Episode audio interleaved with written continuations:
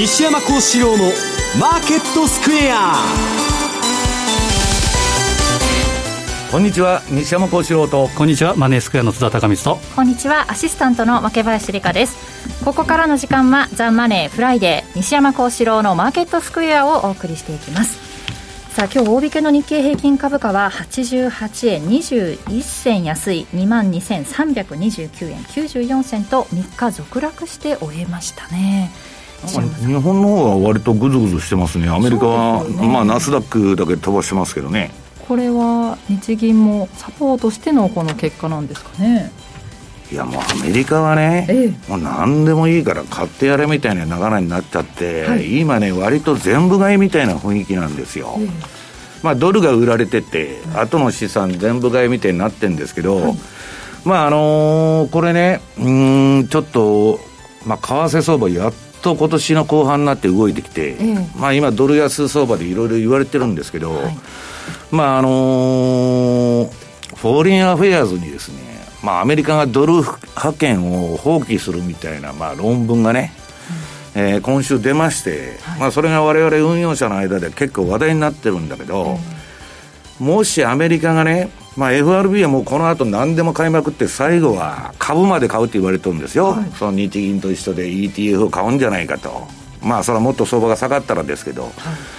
でね、行き継ぐ先はもっと長い先はドルの切り下げがあるんじゃないかと、もうそういう流れに、もう行くとこまで行くっていう流れになっちゃってるんだけど、その過程でまあ、ドル安というのはね、うん、普通はまあ株にとって、まあ日本も円安だとか、あの株高とか言っとるじゃないですか。で、まあその、え自国通貨安で儲かる企業と儲からない企業はあるんですけど、うんまあ、アメリカの株式市場もドル安になった場合、そういうふうになっていくんじゃないかと。で、もう一つはね、アメリカのその景気の将来について、景気というか、景気良くならないんですけど、株がね、えっ、ー、と、V 字だ、なんだかんだ、あの、L 字だ、U 字だって言っとったのは、最近 K 字だと。K というのは、あの、アマゾンとか、えー、アップルとか、そんなんだけ上がると。で、ダメなとこは、あとはほとんどは落ちていくと。いうようなね、なんかちょっと極端に、まあ、あの、偏ったマーケットになってきてるなと。今日はもうね、あの、最近金融機関の CEO がバンバン辞めてまして、まあ、アマゾンのペゾスもね、まあ、個人的に宇宙事業するっちゅうから、まあ、あの、株売ったとか、まあ、毎年売るとは言っとるんですけど、なんでこの時期に売ってくるんやと。いうようなこととかね、まあ、あとはもうゴールドと、まあ、最近ここに来てシルバーですね。貴金属の、ね、上がり方が半端じゃないと。いうことで、まあ、いや、あの、まあ、たくさん今日はあの話があるんですけど。そ、ね。はい、それをまああのえやっていこうということでございます。思いますそして津田さん、先週ね、104円で動いたねって言ってたら、この番組終わった後ぐらいからまた動き出して、106円に戻ってと。そうですね、まあ、今、105円のミドルぐらい、はい。まあ、西山さんおっしゃった通り、ドル安の流れっていうのは、まあ、今はずっと続いているということで、金が強いということで、まあ、ゴールドのチャートとこう、えー、相関逆相関、まさにドル円というのは逆相関になっていると、であとは、まあ、対ドル通貨、ユーロドルもそうですし、OG ドル、えー、キウイドル、うんまあ、ポンドドルもそうですけど、対ドル数とね、シルバーがすごいもん、今そうですね、はい、まあ、ユーロももう一段の上かなと、これは欧州復興基金という、うん、えー、有権の共通の財布ができたということは、財政政策は上ということですから、まあ、しばらくは上に、えー、目指すのかなという感じがしますけど、まあ後でやりますけど、トルコがちょっと下、いってますね。トルコ、すごいよね、したみたいですね。もうなんか、介入やめるとか言っとるじゃないですか。まあ、できないというような感じかもしれない、外貨準備もね、だんだん減ってきてね。そのあたりこの後伺っていこうと思います。さあこの番組 YouTube でも同時配信中です。資料もご覧いただきながらお楽しみください。動画については番組のホームページをご覧ください。そして投資についての質問なども随時受付中ですホームページのコメント欄からお願いします。ザバネーはリスナーの皆さんの投資を応援していきます。この後4時までお付き合いください。この番組はマネースクエアの提供でお送りします。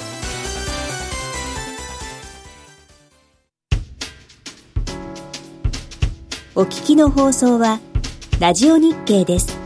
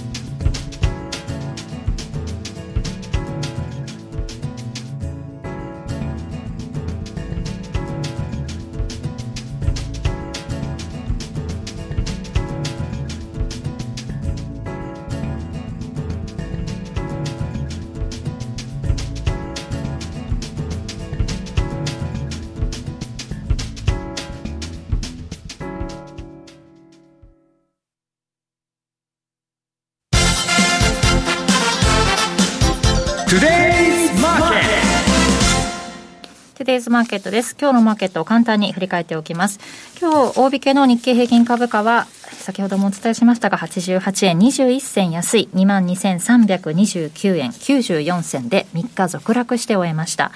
トピックスはマイナス3.14ポイントで1546.74ポイント。そして為替ですが、現在はドル円が105円の5051、えー、50から51あたりですね。ユーロ円が124円の9297あたり。そしてユーロドルが1.184346あたりでの推移となっています。ではまず津田さん、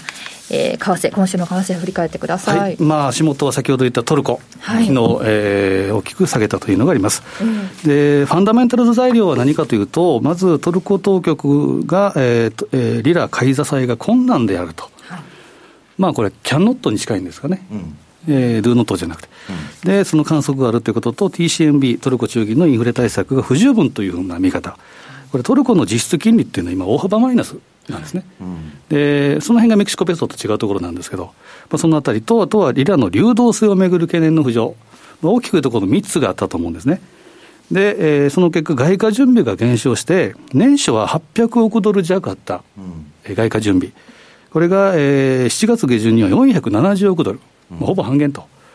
で、えー、いうことでト、トルコ当局の買い支えの、えー、余力劣化、これはもう、例えばチャート見てもですよ、もう一目瞭然なんですけど、不自然な動きで横ばいだったところがどーんと、まあ、足りなくなった。はい、どう見ても介入してるとしか思えないような横ばい相場でした、ね、それができなくなったということで、下に抜けた、底が抜けたという感じになっています。で、えーまあ、その報道が、えー、出たというのが大きな、えー、材料になっています。でリライアスの歯止めのためには臨時会合等々も含めて、まあ、今月20日が TCMB の会合ですけど、その前に、えー、あるのかどうか、で、まあ、止めるにはですねやっぱり利上げ、うん。まあ、世界中に利下げとかですね、マイナス金利とか言ってる中で利上げできるのかどうかというのが問題ですけど、まあ、それぐらいしか、えー、方法がないのかなと、ただそれもマーケットはですね最速相場ということで、また売り場を見つけるというような動きが近いのかなというふうに思ってます。うん、でちょっとチャートを見ていくとですね、えー、チャート、冷やしでいうと、昨日の段階で5月7日の、えー、14, えー、14円の59、えーまあ、今までの史上最安値、これ更新したということで、えー、抜けてます。で、27日時点、まあ、社内のレポートでも書いてましたけど、えー、先月27日の時点で、まあ、チャートでは冷やしのトレンド転換ということで、サインが出てたというのがあります。で、29日、7月の段階でも、週足レベルでも、えー、トレンド転換シグナル、つまり、日足、週足、月足で売りサインが出てると、全部出てる全部出てますから、まあ、下向きと、えー、基本的には戻り売り方針ということでいいのかなと。まあ、ただ、直近はちょっと下げすぎということもあるので、もえー、戻りというのはあるかもしれませんけど、まあ、その辺は限られてるかなというふうに思います。でそうなると、下値、気になる下値ですけど、これ、N 波動分析、エリオット波動でありますけど、まあ、これは、えーまあ、直近、えー、戻り高値の3月、A、で、5月の安値を B、で、6月の戻り高値を C とすると、まあ、N を求めるには C 引く、括弧 A 引く B ということですから、13円の391、うん、まあ、14円割れて13円のミドルも割り込むというのが一応理論的にはしたということ。ですから、このあたりは、えー、十分あり得るということで見た方がいいのかなというふうに思います。で、これは、まあ、セミナーとか、このラジオでも言ってますけど、毎年言ってる8月、うん、まあ、鬼門月、得意月と、いうことで、歴史的な事件、イベントっていうのがとにかく多い。まあ、いちいちこれの読み上げるのはないですけど、ウォーターゲート事件なり、まあ、イラク軍がクウェート侵攻なり、まあ、古いところではフランス革命8月10日事件というのもありますけど、まあ、8月はとにかくいろんなことがあって、まあ、えー、直近でいうと2007年パリバショック、これは、えー、リーマンショックの、まあ一、一波であったと。で、チャイナショック2015年あって、2018年、ここもトルコ、トルコショックがありました。流動性不足でね、そうですね。あのクリスマスシーズンと変わらんと言われてるんですよ。夏休みになりますしね。うん、で、まあ、8月のやっぱりお盆前っていうのが多いですね。で、2018年、ここにトルコっていうのがありました、トルコショックで、えー、トトランプ大統領が、これも、えー、対トルコ関税を急遽引き上げたというのが2018年、はい、で去年の8月は米中貿易摩擦の激化、これはちょうど8月1日にトランプ大統領がツイッターでですね、うんえー、批判したと、対中制裁を表明したというのがあって、それで下げたと。まあ、最近の8月はトランプ大統領とかツイッターが多いんですけど、うん、で今年の予想ですけど、何かというと、えーまあ、米中関係の泥沼化、うん、まあ、米中領事館の閉鎖というのもありましたありましたし、米中資本戦争、こういったことも考えられます。あとは新型コロナの感染拡大、この辺もやるということですから、やっぱ注意しなければいけないということと、えー、まあこれも毎年やってますけど、日米の株価、月別平均騰落率表、これも8月はへこんでると。ただ、今年に限ってはですね、まあ、3月にコロナシャックで下げて、で C56 というふうに上げてきてるのがありますけど、えー、から一概には言いませんけど、確率的には下げが、えー、高いというふうに見るべきだと思います。ただ、10年債利回り、これも、まあ、8月中旬に米国債の大量入札、償還があると、で再投資するということで、利回りが下がりやすいっていうのが8月、特に8月のお盆前。まあ、このあたりが為替にも影響して、次のページでいうと、為替、大円通貨でいうと、やっぱ8月がへこみやすい。はい、特にこの中でも5ドルっていうのが一番本来はですね、下げやすい。ただ今年も5月も下げやすいっていうアノマリを覆して強かったと。まあ、株次第なんだよね、だから。そうですね。ニューヨークダウとほぼシンクロしてるというチャートですから、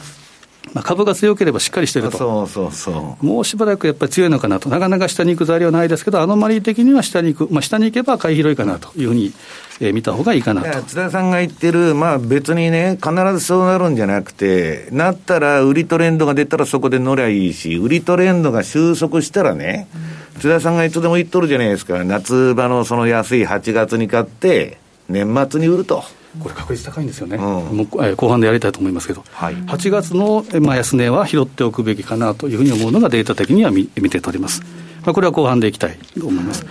で、まあ、今夜の注目っていうのは、やはり、えー、日本時間20時のメキシコの7月 CPI、はい、でカナダの7月雇用統計、そして今晩、えー、21時半、カナダと同じ時間帯ですけど、アメリカの雇用統計。ただ最近の雇用統計はですね、トランプがいいっつって、あのわーわー言っとるじゃないですか。すね、これをまあ選挙戦で使えるのかどうかっていうこと ATP と相関性はないのかいと。ねまあ、予想でいうとです、ね、失業率が10.5%、NFP が158万人。えー、なので、まあ、これ、上下には動くと思いますけど、これで、これをもって奴隷のトレンドが変わるとかいうことはないかなという気はしますけど、まあ、このあたりはですね、が飛んじゃってるからね、そうですね。まあ、大きな流れ、まあ、本当にじゃぶじゃぶということ、財政政策、金融政策ということですから、流れは変わらないと思いますけど、上下には動くと思います。あとはあのコロナの追加経済対策の与野党協議、えー、このあたりも週末、えー、いうことですけど、来週月曜日っていうのは、本邦市場お休みですから、そうすると流動性の低下、特にお盆、えー、シーズンというのは、例年荒れやすいということもあるので、このあたりは、えー、ロスカット、まあ、リスク管理の徹底と、まあ、資金の潤沢な準備、これは徹底したいというところですね。3連休ね前ですもんね。その最初のトルコリラがこう世界的に影響するってことはないんですか？そうですね、まあ、日本の投資家っていうのはです、ね、トルコほぼ買いポジションということですから、はい、まあ、本邦市場の投資家っていうのは非常にですね、痛い、きついというタイミングかと思いますね。トルコ、まあ、8月は円高という意味では、えー、なんだ、トルコリラとナンアランドと、まあ、メキシコでちょっと来てるっていう感じだよね、うん、新興国が弱い、そうですね、ランドのチャートも今、ちょっと弱い、崩れてますから、ね、この辺はやっぱ注意したいところですね。はい。という為替の動きでしたが、まあ、その、ね、雇用統計、今晩ありますけれども、西山さんはまあ、別に雇用統計、私、前からどうでもいいと。なもんね。で、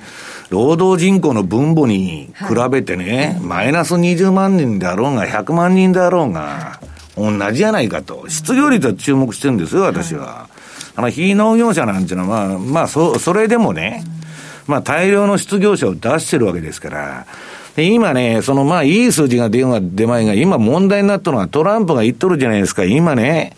えー、っと、ホワイトハウスと民主党で協議してて、で、あの、給付のね、継続のことをガンガンやっとるわけでしょ。で、共和党はもう飲んでもいいって言っとるんですよ、民主党案を。だけどトランプは絶対ダメだと。なんでかっつったら、働かなくなると。給付の額増やしてると、職場復帰が遅れて、まあ、復帰したところであるのかどうかっていう問題もあるんですけどね。なると、休職する人が増えるってことですよね、もうお金もらえないってことになると。まあ、働かざるを得ない。うん。あるいはもう失業保険もらうしかないという、まあ、どっちみちあれなんですけど、私はね、QE1 をやった時に、緊急措置ですと。ずっと今でね続いとるじゃないですか。QE もう4か5か知りませんけど、インフィニティでね、無制限に、もう二度とやめられないと。それと一緒でね、給付も最初は緊急事態で始まるんですよ。その給付がいつの間にかベーシックインカムとか MMT 的政策に変わって、やったらね、この番組でもまあ言いましたけど、先週言ったのかな。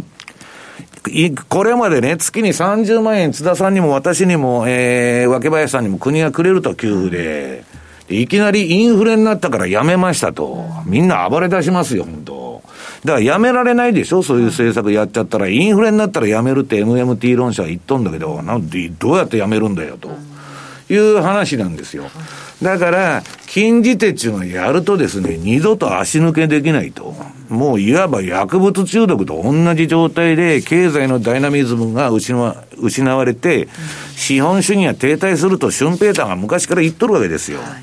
だからまあトランプはね、あんまりばらまきすぎて、これでもう英国病みたいになっちゃったら困ると昔の、いう考えなんだと思いますよ。うんそして今日は円高の、8月は円高の月というテーマなんですが、まあ、先週ね、2週目以降、ちょっと注意だぞみたいな話されてましたが、はい、まああのー、これね、他の番組なんですけど、あのラジオ日経の賢者のマーケットインサイトっていうのでね、私の知り合いの成田さんがあの、ジェフリー・ハーシュっていうのにインタビューして、今週の放送でそれやったんですけど、はい、本当にいい番組なんで見てほしいんですけどね、えー、っと、ジェフリー・ハーシュっていうのはね、親子2代にわたって、この相場のアノマリーとか、シーズナルチャートをその調べとんですよ。はい、で、はっきり言って8月は弱気だった。えー、で、えー、っと、まあ、その、まあ、為替とかいろんな株の話とんで、そんなことやってると、あの、この番組終わっちゃいますんで、そっち見てほしいんですけど、はい、まあ、あの、1ページ、資料の1ページ、あ1ページ目のですね、円のシーズナリーチャートですね。これはまあ、エクイティクロックという、まあ、有料サイトなんですけど、まあ、無料で何枚か見られるということで、えー、過去20年間のね、円の動きはどういう動きだったかと。で、これまあ、あの、えー、っと、上がってるのが円高なんですよ。で、下がってるのが円安なの、この青い、あれが。8月はまあ明らかに円高ですよね。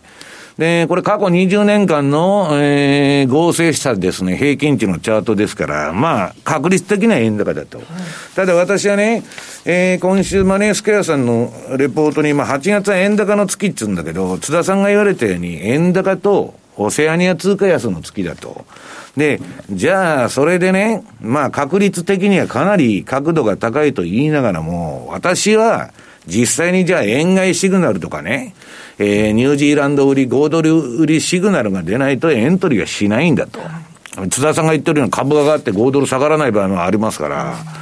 ねまあ、テクニカルには基本的に、その、従っていくんだけど、ただこ、こういうことを知ってるのと知ってないとでは、相場のもう取り組みが全然違ってくるわけですよ。野生の勘でね、言ってるのとは、まあ、あの、わけが違うと、私は相場っていうのは確率にかけるゲームだと、何にしたってね、言ってるわけですから。で、まあ、円高という意味ではすでにまあだから新興国で円高になってると、今、大円相場を見てると。で、その、えっと、3ページのトルコリラの冷やし中チャートですね。これあの、私のね、えっと、トレンドのシグナルで、下のサイドバー黄色くなってるところは、まあ強いトレンドで、赤が買いトレンドで、黄色が売りトレンドなんだけども、トルコなんか、売りトレン、売りトレンドばっかりなんですよ、本当に。もう自利品の、どこまで行ったら止まるんだと。トルコリラーね、昔1000円してたんですよ。今10いくらですよ。だから私はね、外貨準備もすぐ減っちゃうし、金融の世界っていうのは何が起こってもおかしくないんです。だから今ドルがね、下がらんとかね、傷つく通貨だって言ってても、5年10年経ったらね、もうわからないわけです、そんなことは。ある日突然やるんですよ、そういう政策を。全部あの、プラザ合意もそうだし、ニクソンショックもそうだし。で、ある日突然が起きた時に、いいようにポートフォリオを組みましょうっていうのは私の運用の基本なんです。で、トルコで言えばね、危ない危ないって言っとんですけど、今あの、CDS、あの、保証料ですね、国債の。これのあれ見てると、まあ、リーマンショックまでは行ってないと。まあ、流動性パニックとかね、かなりあの、経済崩壊的な動きになってんですけど、これが上がってくると、保証量が。まあ、この前一回ポーンと跳ねて、えっ、と、なんだ、あの、3月とかのあの、ニューヨークダウとかが暴落しとった時ですよ。そっからちょっと保証量が下がってたんだけど、また上がってきたと。これはまあ危機のバロメーターなんですけど、まあ危ない状況に変わりはないんだけどね。まあ、流動性不足なんですよ、そもそも。だから流動性のないものを、えー、っと、やるとですね、売るときに売れないか、買いたいときに買えないと。売りたい時に売れないと、そういう状況になるんで、まあ、非常に流動性の気をつけた方がいい。で特に夏場は出来高が起き起きてるんで、ちょっとしたことで、ビットが入ってないとドカーンと下がっちゃうということが起きやすいと。あと次、ナーランドですね。これも、まあ、津田さん言ってたように、ちょっと、その、それ前まで上げとったんですね。2回買いトレンドが出て、まあなんか株価連動で調子いいのかいと思ってたら、ここに来て急に雲行きが怪しくなって、でね、アメリカの株は、うん、本当にあのナスダックだけが強いんですけどね。まあその、アップルとかアマゾンとかそういうものがね、SP にもうんぬん入ってるんでみんな高いんだけど、ヨーロッパの株見てるとね、スペインとかそんなのそんなに調子良くないんですよ、最近。なんかね、ちょっとアメリカが強いだけで、日本もそんな株強くないでしょ？アメリカ上がっても連動しないとか。なんかちょっとね、この夏になって具合がおかしくなってきてると。株式市場のね。で、私はまあこの新興国通貨に対してはね、よく質問を受けるんですよ。マネースケアさんでやってもどこでやってもね、えー、新興国通貨どうですかと。でも、お客さんの方が興味がないことは分かってますが、どうですかって聞いてくるわけ。で私はそんなややこしいもんね、国のが介入してどうのこうのと、ドル円もそうなんですけど、もう国家が口出してきて、必ず支えようとするわけ。でもう新規臭いからやりたくないと。でね、一番簡単なのは今何が起きてるのかってドル安じゃないですか。ドル安と金が高い、銀が高いと。これ顕著なんですよ。そっちの方に乗ってまして、次のユーロドル。これユーロドルの冷やしなんですけども、これは電車道相場になってきましたな。これうん、この赤のね、まあ、あの、ろうそく菓子が赤になっとるとこが買いトレンド、下のサイドバーもで真っ赤っかになっとると。これはですね、えー、っと、私はユーロの、これ今、目先が変わりすぎかもわからないけど、ユーロのこのリバウンドっていうのはね、こんなもんでは済まんと思っとるわけです。まあ、ユーロが強いというより、ドルが落ちるという考え方なんですけど、で、まあ、ユーロを先走、あのー、先行して上げとったんですけどね、次のポンドですよ。ポンドも、なんかにわかに元気になってきまして、まあ今までちょっと出遅れてた分ですね、割安だとか言い出しまして、市場で。で、ポンドやろうやないかいと。いう動きが出てると。で、まあ次のスイスフランですね、ドルスイス。まあこれもドルが売られて黄色くなってんですけど、まああのー、一番簡単なのはね、私この頃ディーリング5分、15分、30分、短期売買も結構やってまして、うん、あの、ユーロが一番取りやすい。取りやすいというか、まあ売買しやすいという感触を持って、まあツイッターとかにもチャート上げとるんですけど、なんかね、トレンドが出てるものに乗ってる方が、あの、楽だなと。で、ユーロね、さっきのチャートちょっともう一回戻してもらうと、冷やしでね、こんなに上がったのに買えんやないかと。誰も入ってこないんですよ。だけど、5分足や15分足や30分でやってたら全然違うタイムフレーム、時間枠で全然違う見え方になる。で、そこで5分でも15分でもいいからトレンドが乗ったら買って、で、なくなったら降り降りちゃうと。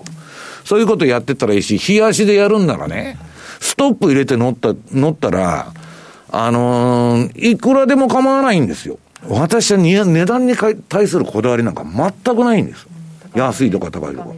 なるのかなっていう感じではなくて、うん、それ言ってたら、トレンドっていうのは、高いのがさらに高くなる運動を言うわけですから、影響に乗れなくなる。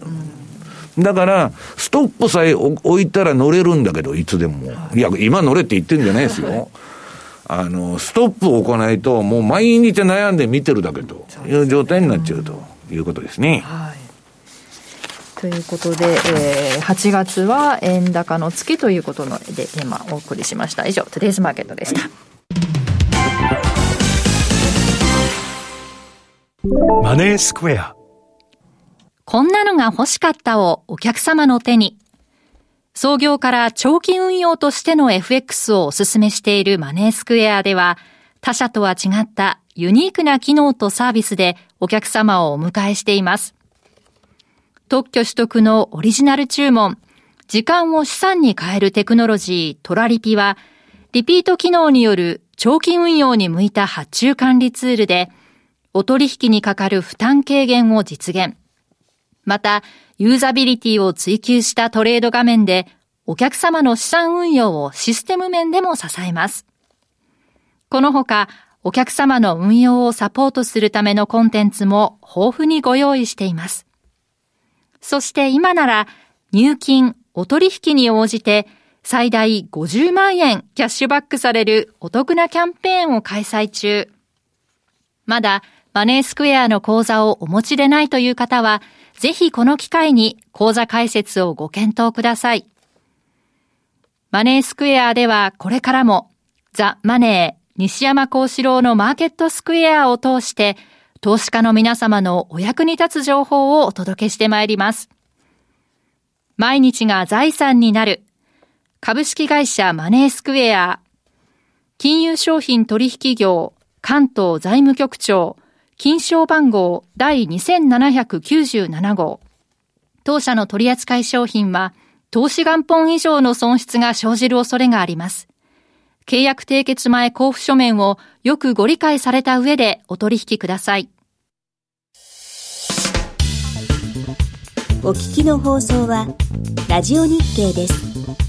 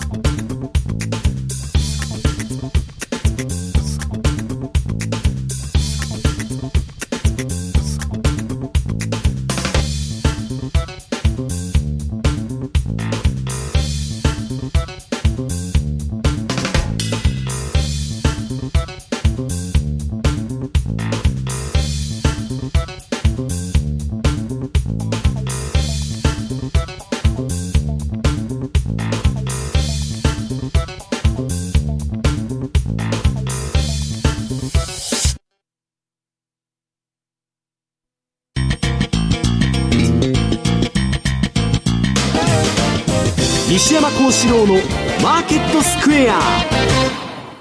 このコーナーではマーケットの見方について西山さんにいろいろな角度で教えていただきます。今日は盛りだくさんですが、はい、CEO の自社株売りアメリカ大統領選挙、ねはい、ドル派遣の終わりそして貴金属市場についてまとめて教えていただきます。ね本当に。もうね 山のようにあって、はい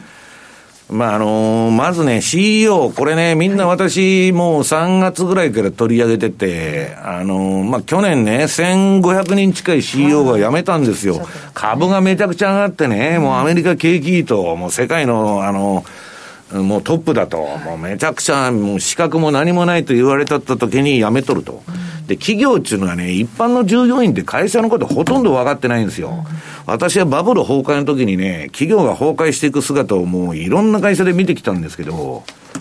平気にね、普通に働いてんの。で、おおお前んとこの会社やばいでと。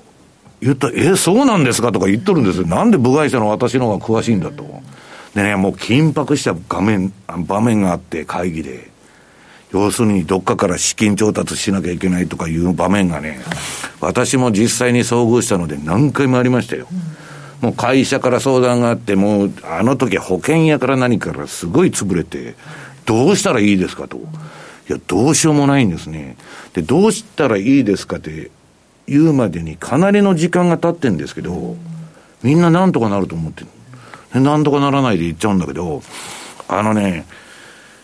あの、経営者が一番よく分かってるんですよ。自分の会社の将来っていうのは。当たり前の話ですけどね。ね、いろんな母外債務いくらあるとか全部知っとるわけです。一般の従業員は皆さん何も知らないそのあたりはあの映画で、例えばインサイダー、あえっとまあ、マージンコール。うん、マージンコール、立派な映画。あれは面白い映画。うん。でね、何でもそうなんですよ。で、まあ CEO が辞めるということは良くないんだと。いうことを言っとるわけですけど、最近ね、まあどことは言いませんよ、もう放送ですからね。あのー、立派な金融機関のね、FRB と一緒に組んで仕事をしとるような会社のね、あのー、CEO が辞めてはいませんけど、自社株をちびりちびり売っとるわけで、ちびりちびりって話に相当な金額売っとるんですよ。はい、でね、これおかしいんじゃないかと。アメリカ V 字型回復でね、このコロナのワクチンができたらもうこんだけ金ばらまいてるんだから、えー、アメリカのニューヨークダウは3万ドルになるとか4万ドルになる言っとんですよ。なんで株売っとるんやと。おかしいやないかと。いう疑問が湧いてくるわけですけど、まあ結構売ってるわけです。でね、あのー、ここに来て、あの、ペゾスが、アマゾンの社長ですよ。私が世界最強銘柄と呼ぶアマゾンの社長が、えー、自社株を売ったと。こえー、この2、3週間でなんだ。3270億円ですから、ペゾスにしたらアホみたいな金なんですけど、それでもなんで売っとるんやと。で、これはイーロン・マスクが馬鹿にしとるんですけど、あの、ペゾスはね、俺のココピーキャットだと。俺の真似して今度宇宙事業やる言うとると。で、宇宙事業に使うんだとか言っとんですけど、それはね、何に使うのがいいんだけど、なんでそんなもん売っとるんや、一応話ですよ。このタイミングで。はい、でね、まあ、あの人はドケチで有名なんで、ペゾスは。そう、金の、金勘定については、イーロン・マスクはそういうとこないんだけど、めちゃくちゃケチですから、バフェットとかね。似とるんですよ。で、まあ、それが私は悪いって言ってるんじゃないんですよ。株価的な優秀な会社だと言っとるわけですから、その人間性を言ってるわけじゃない。会社は強いと。で、それがね、まあ、売ったりですね、まあ、金融機関の CEO がものすごく売って、ちょっとおかしいんじゃないのっていう話が出とるわけですよ。だからね、あのー、今日はもう話の内容が多いんで持ってこなかったんですけど、マネースクエアさんの、えー、レポートには CEO 信頼感指数っていうのを載せて、まあちょっと、それがね、もう、えっと、景気後退のをみんな見とるんですよ、CEO は。だから株が上がってるだけですから、皆さん。景気なんかね、コロナのその7割経済でそんな良くなるわけがないんですよ。普通にやっとったってなかなか良くならないのに。まあそんなことでね、株とそれも切り離してね、えー、経済が動いとると。まあ何でも刑事だと。で、刑事って言ったって上がるとこは、このコロナ禍でね、儲かっとるってごく一部だけ。ほとんどの人が落ちていくと。貧富の差と一緒ですよ。えー、アメリカの1%のやつがアメリカの富の半分持っとるという、あの、状態ですから、まあ、そういうね、CEO が売っとるんで気をつけろという話ですね、この夏場の相場は。また下がったら買うんですよ。でね、えー、っと、もう一つは、うんと、この、先ほど冒頭に申しましたように、えっとね、外、えっと、アメリカのですね、これ、あ、これだ。資料何ページだ？えー、っと、で、あ、10 えっと、あ、それでアマゾンのね、とりあえず月、冷やしと月足を見てもらいますと、はいこれ、恐ろしく、あのー、えっと、冷やしの方がちょっと横ばい気味でちょっと上がってきたなっていう感じで、これ私のね、トレンドの判定で買いシグナルも何も出てないんですよ。はい、月足はまだ買いシグナル点灯したままで、これ、明林さん、どんだけ上がっとるんだってことですよ。ね。私もね、アマゾン公開の時にアマゾン持ってたんですよ。今持ってたら、すごいですよ。もう億、億以上になっとるんですよ。100万ぐらいでも。まあ、恐ろしいなと。売っちゃったんです売りましたよ。だって潰れるってみんな言っとったんだもん。いつでもあの潰れる倒産ランキングのね、ベスト10に入ってましたから、当時。もう今や欠かせない存在ですもんね。本、当、先見の明がないなと。でね、2013年ぐらいからやり直してせっせと買っとるんですけどね。まあそれはともかく、まあこれに気をよくしてですね、アマゾンやらアップルだけ上がっとるもんで、えー、見ろと。次の、えー、トランプのツイッターを見てもらいましょう。12ページ。ナスダックが史上最高値を更新しとるやないかと。え、1, 1万1000超えたのは。はい。これ、これ、寝ぼけたジョーが大統領になったら、あな、うん、ジョー・バイデンですよ。あなたの仕事株式、そして401系も含めて全て崩壊すると。ね。中国と他の国々が我々を所有するだろうと。まあ、そういうふうになってもおかしくないと。いうことで、まあ、自画自賛してるわけですけど、えっと、私のところに大統領選挙の問い合わせが結構多くてね、レポート書いてくれませんかと、いや、書きませんと、言っとるんですけど、この次のあの、538のあの、アメリカの候補者のね、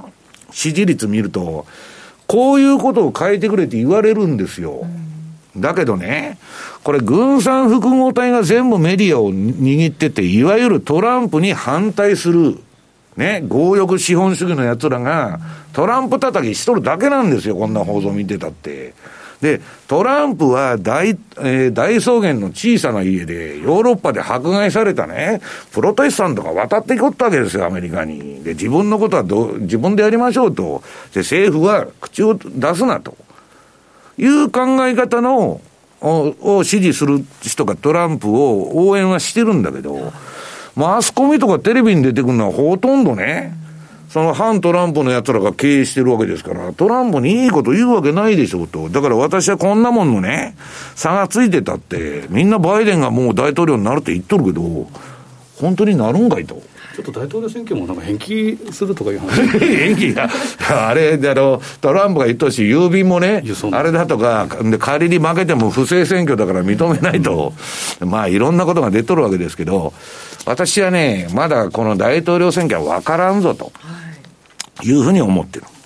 で、どっちにしたって大きな政府をやることは間違いない。バイデンはね、増税だとかね、あとアマゾンとかそういうとこからも税金取ろうとか言っとるんですけど、なかなかできるわけねえんですよ。だってそれなくしたらアメリカ何にもないですから、ハイテク取っちゃったら。ね。あんな独占禁止法っていうのはね、アメリカのあの反トラスト法っていうのはあるんですけど、100年前にできて一回も改正されてないんですよ。そんな法律、こんな IT のね、人工知能とか言っとる時代に持ってきて、アマゾンも何も罰せられないんですよ。だからまあ、それはもう無理だし、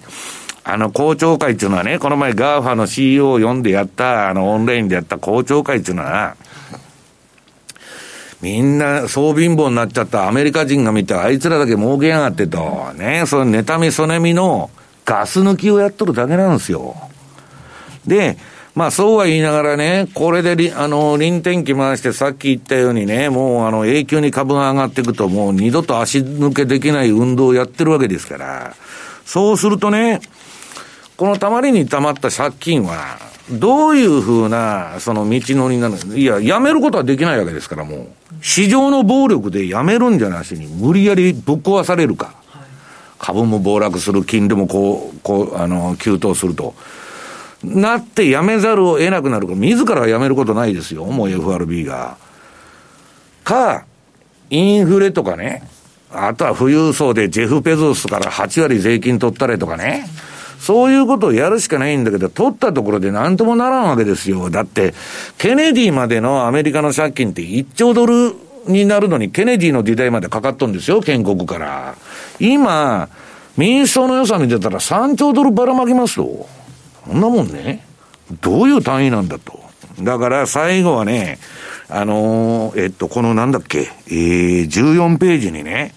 これこんなね、フォーリンアフェアーズのあの、なんだ、米国外交問題評議会ですよ。よく陰謀論で出てくるね。あのこういうディープステートが世界を動かしとるんだという人がみんな注目してるあれなんですけど、こんなとこにね、ドルの覇権を放棄する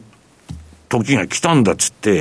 まあ今週のメルマガで取り上げますから、まあ、あの、あれですけど、まあ、この記事もとも、あの、このこともともかくね、私はちょっとドルの長期的なその動きを取り上げようと思ってるんだけど、あの、まあとにかくね、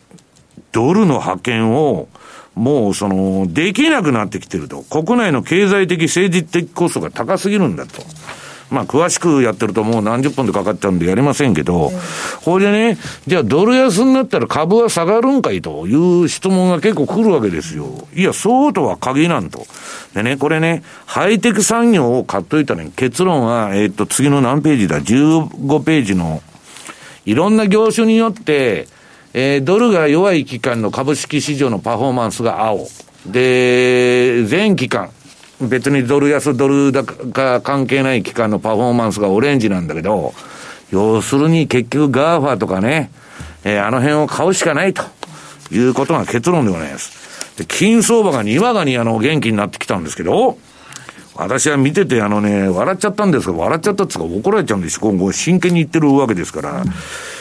ピーター・シフっていうのとね、ジム・リチャーズっていうのがあの、キトコニュースっていうのに出てきて、これあの、YouTube に上がってますんで、あの、まあ、英語の動画なんですけどね、金は1万5千ドルになるんだっつって 喋っちゃうんですよ。今2000ドルですよ。桁が飛んじゃってるじゃないですか。いや、そんで、その心はというと、ドルが暴落するってこの人は言っとるんですけど、まあ私は極端な話ね、ただ1ドルね、30、えー、あ、あのー、金とドルの交換レートはニクソンショックの時34、5ドルだったのが、今2000ドルになっとるわけですから、別に1万5000になったってね、ニューヨークダウと同じ2万何千になったっておかしくないわけです。金融っていうのは本当皆さん何が起こってもおかしくないと。ほんでね、ゴールドがみんな上がっとる上がっとるって言っとるでしょ。次の17ページのチャート見るとね、ゴールドのチャートがこの右側の XAU、US ドルと、ドル、ドルベースの金の価格ですよ、これ2000ドル超えてきたと。上がっとるんですけどね、次の皆さん、右側のチャートが、ゴールドとシルバーのチャートなんです。ゴールド価格をシルバーで割ったやつね。これ、金が大暴落しとるんですよ、今。わ、はい、かりますか？銀がめちゃくちゃ上がっとんの、シルバーが。金も上がってんだけど、それ以上に、銀の値上がりがすごくてね、今これなんだっけ、26ドルとかその、ん？あーっとね、銀価格はね、チャートが出てくる、えっと、19ページ。28ドルだ。こんな火柱だから、これすごいじゃないですか。まあ、こんな綺麗なトレンドっていうのはね、めったに出ないっていうのが2発くらいバンバンと出とるんですよ。これでね、バンクオブアメリカが、銀がね、今35オンスぐらいまで上がるっつって予想を出してたんだけど、今度50オンス、要するに50まで上がると今28が。私はそんなことわかりませんよ。だけど、えー、っと、ちょっとページ戻ってもらって18ページのね、まあ、要するに50%上昇するのは金だけではありませんと。銀、シルバーも上がるんだと。言っとってですよ。株も上がっとる。金も上がっとる。何も上がっとると。で、下がっとるのはドルだけと。いうのが今のマーケットなんです。で、か、じゃあ全部買いっていうのがね、いつまで続くんだって言うとね、私はね、秋口からおかしくなってくんじゃないかと、この8月なんかぎりぎり持ってもね。株が上がって、銅が上がるとですね、そうそう。そう、景気に一番敏感なのが銅だからんですけど、一発で来るからね。ゴールドとシルバーってこれだけ上げるの本当に僕も初めてですねこれ、うん、だからなんかね結構なあのー、どういうんですか？下がれば下がるほど金銀が上がるんですかね。いやいやだから金銀が出遅れとったっていうか全くゴールドだけが先走って今まで上がってこなかったのが、うん、全部追随してきて、うん、でこれもね結局は給付金バブル、うん、本当に。もう小さな市場に、アホみたいに金が入ってきて、だから、まあ皆さん気をつけたからいいけど、ただ、数勢的にはですよ、目先買われすぎとしても、ドルのね、えー、売られる流れっていうのは、私はね、えー、変わらないんじゃないかなと。い。うふうに思ってるわけです。はい、以上、FX マーケットスクエアでした。お聞きの放送は、ラジオ日経です。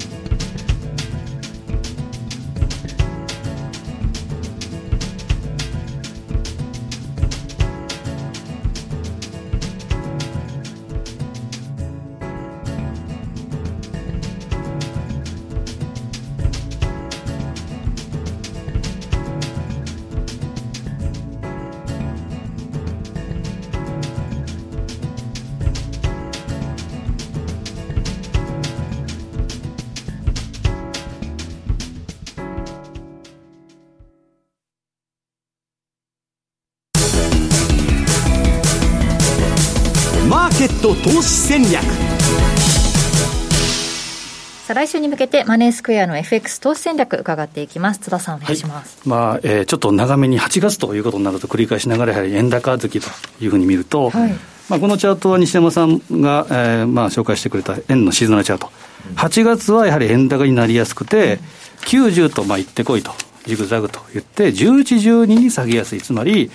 黒線でいうとですね8月と円だ、えー、下げ下がりやすいで冬場は上がりやすいというふうに見ていいと思うんですね。もっと言ったら、年後半がドル高、年後半ドル安っていうのが為替の歴史なんです。まさにそれを、まあ、逆手に取っていくとですね、やっぱり8月は5ドル円が下げやすいっていうアノマリーがあって、うんうん、2010年以降の過去10年、2000年以降の過去20年、まあ、次のページですけど、見ると、どうかというと、えー、陽線、陽線が丸、陰線がバスというと、陰線確率は9割、10年、うん、過去20年、2000年以降では8割5分。うんほぼほぼやっぱり8月は5ドル円は下がりやすい、陰線になりやすいと、はい、これも繰り返しながらも、必ずこうなったわけじゃないないですけど、確率が高いというふうに見るべきです。で次のページいくと、よくこのラジオでも言うんですけど、8月、そしたら安値拾い。ただ、もうこの安値拾っていうのは結果論ですから、後になって分かるわけですから、ただ、安値が来たら、脱新買いをしていきながらいって、例えば安値で拾って12月末に打った場合には、過去10年では、えプラスリターン確率が9割、うん、え2000年以降20年でも9割、え20年中18年がプラスリターン。ただ2018年というのは、これ、パウエルショックがあって、12月に下げた。で2008年はこれは30円ほど下げたんですけど、これはまあまさにリーマンショック。けど、トータルのゲイン、これはプラス73、73以上取れてるということですから、愚直にですね、コツコツ8月の安値を拾って、12月まではバイヤーのホールドで持っておくというのもありかなと。これはカナダドルのも言えてですね、10年間の勝率が7割。で、20年間では15年、えー、買ってる、まあ、プラスリターン、つまり7割5分。まあ、5ドル円ほどじゃないですけど、カナダドル円も、つまり黒線はですね、8月の安値はやっぱり積極的に拾うべきだというふうに見ていいかなと。まあ、目指すところはくどいですけど、12月。えー、待つと。で、次のページ、えー、当社のトラリピでいうとですね、通常レンジのアクレジっていうのは、まあ、コツコツっていくんですけど、そしたら8月安はどんなイメージかというと、まあ、言うなら買い拾トラリピをですね、利益確定幅を大きくしてあげて、事実上のトラップトレードしてあげると。まあ、難品買いですね、うん、ただこの場合には繰り返しながら安値っていうのは自己的な結果論ですから、ストップロスオーダーをしっかり置く、ないしは現金ポジションをしっかりと厚めに置いておく、これは危機管理も当然そうですし、そういった意味合いで、えーまあ、安値をとにかく拾っていきたいなというのが目的になります。はい、最後、えー、カナダドル円の冷やしチャートを見ると、えー、フィボナッチの23.6で、プラス2シグマと、あとは200日移動平均線、これが重なる80円、これを超えるかどうかということですから、うん、まあ、80円超えは上に行きやすいですけど、8月は下げを狙うということに、ちょっと注力したいなというふうに思いますね。はい、はい、来週に向けて参考にしてみてください。さあということで、えーセミナーもね、行われてはいるんですよね、そうですね、ね。あの会場でもね、えー、当社のホームページ、マイページから見ていただいて、はい、あとはウェブセミナーなんかも西山さん、また今月もお願いすると思うので、えー、ぜひよろしくお願いします。はい、も参考にしてください。そして3連休ですが、8月の10日月曜日、山の日でお休みですが、西山さんの音楽番組、石原潤の日々の泡、音楽と出会った日が、12時、お昼の12時45分から、はい、放送されます。ね、はい、はい、今回も楽しい内容で2時間たっぷり、ね、今回楽しい内容になってますので、はい、皆さんぜひお聞きになってください、はい、8月10日月曜日の12時45分からです。ね、3連休帰省していいのか 悪いのかよく分かんないですけど。もうダメだって話になってるわけだよ赤 ちゃんも帰らないんでしょ？はい。皆さんも気をつけてお過ごしください。今日のここまでのお相手は西山幸四郎とマネースクエアの津田隆光と若林理香でした。さようなら。この番組はマネースクエアの提供でお送りしました。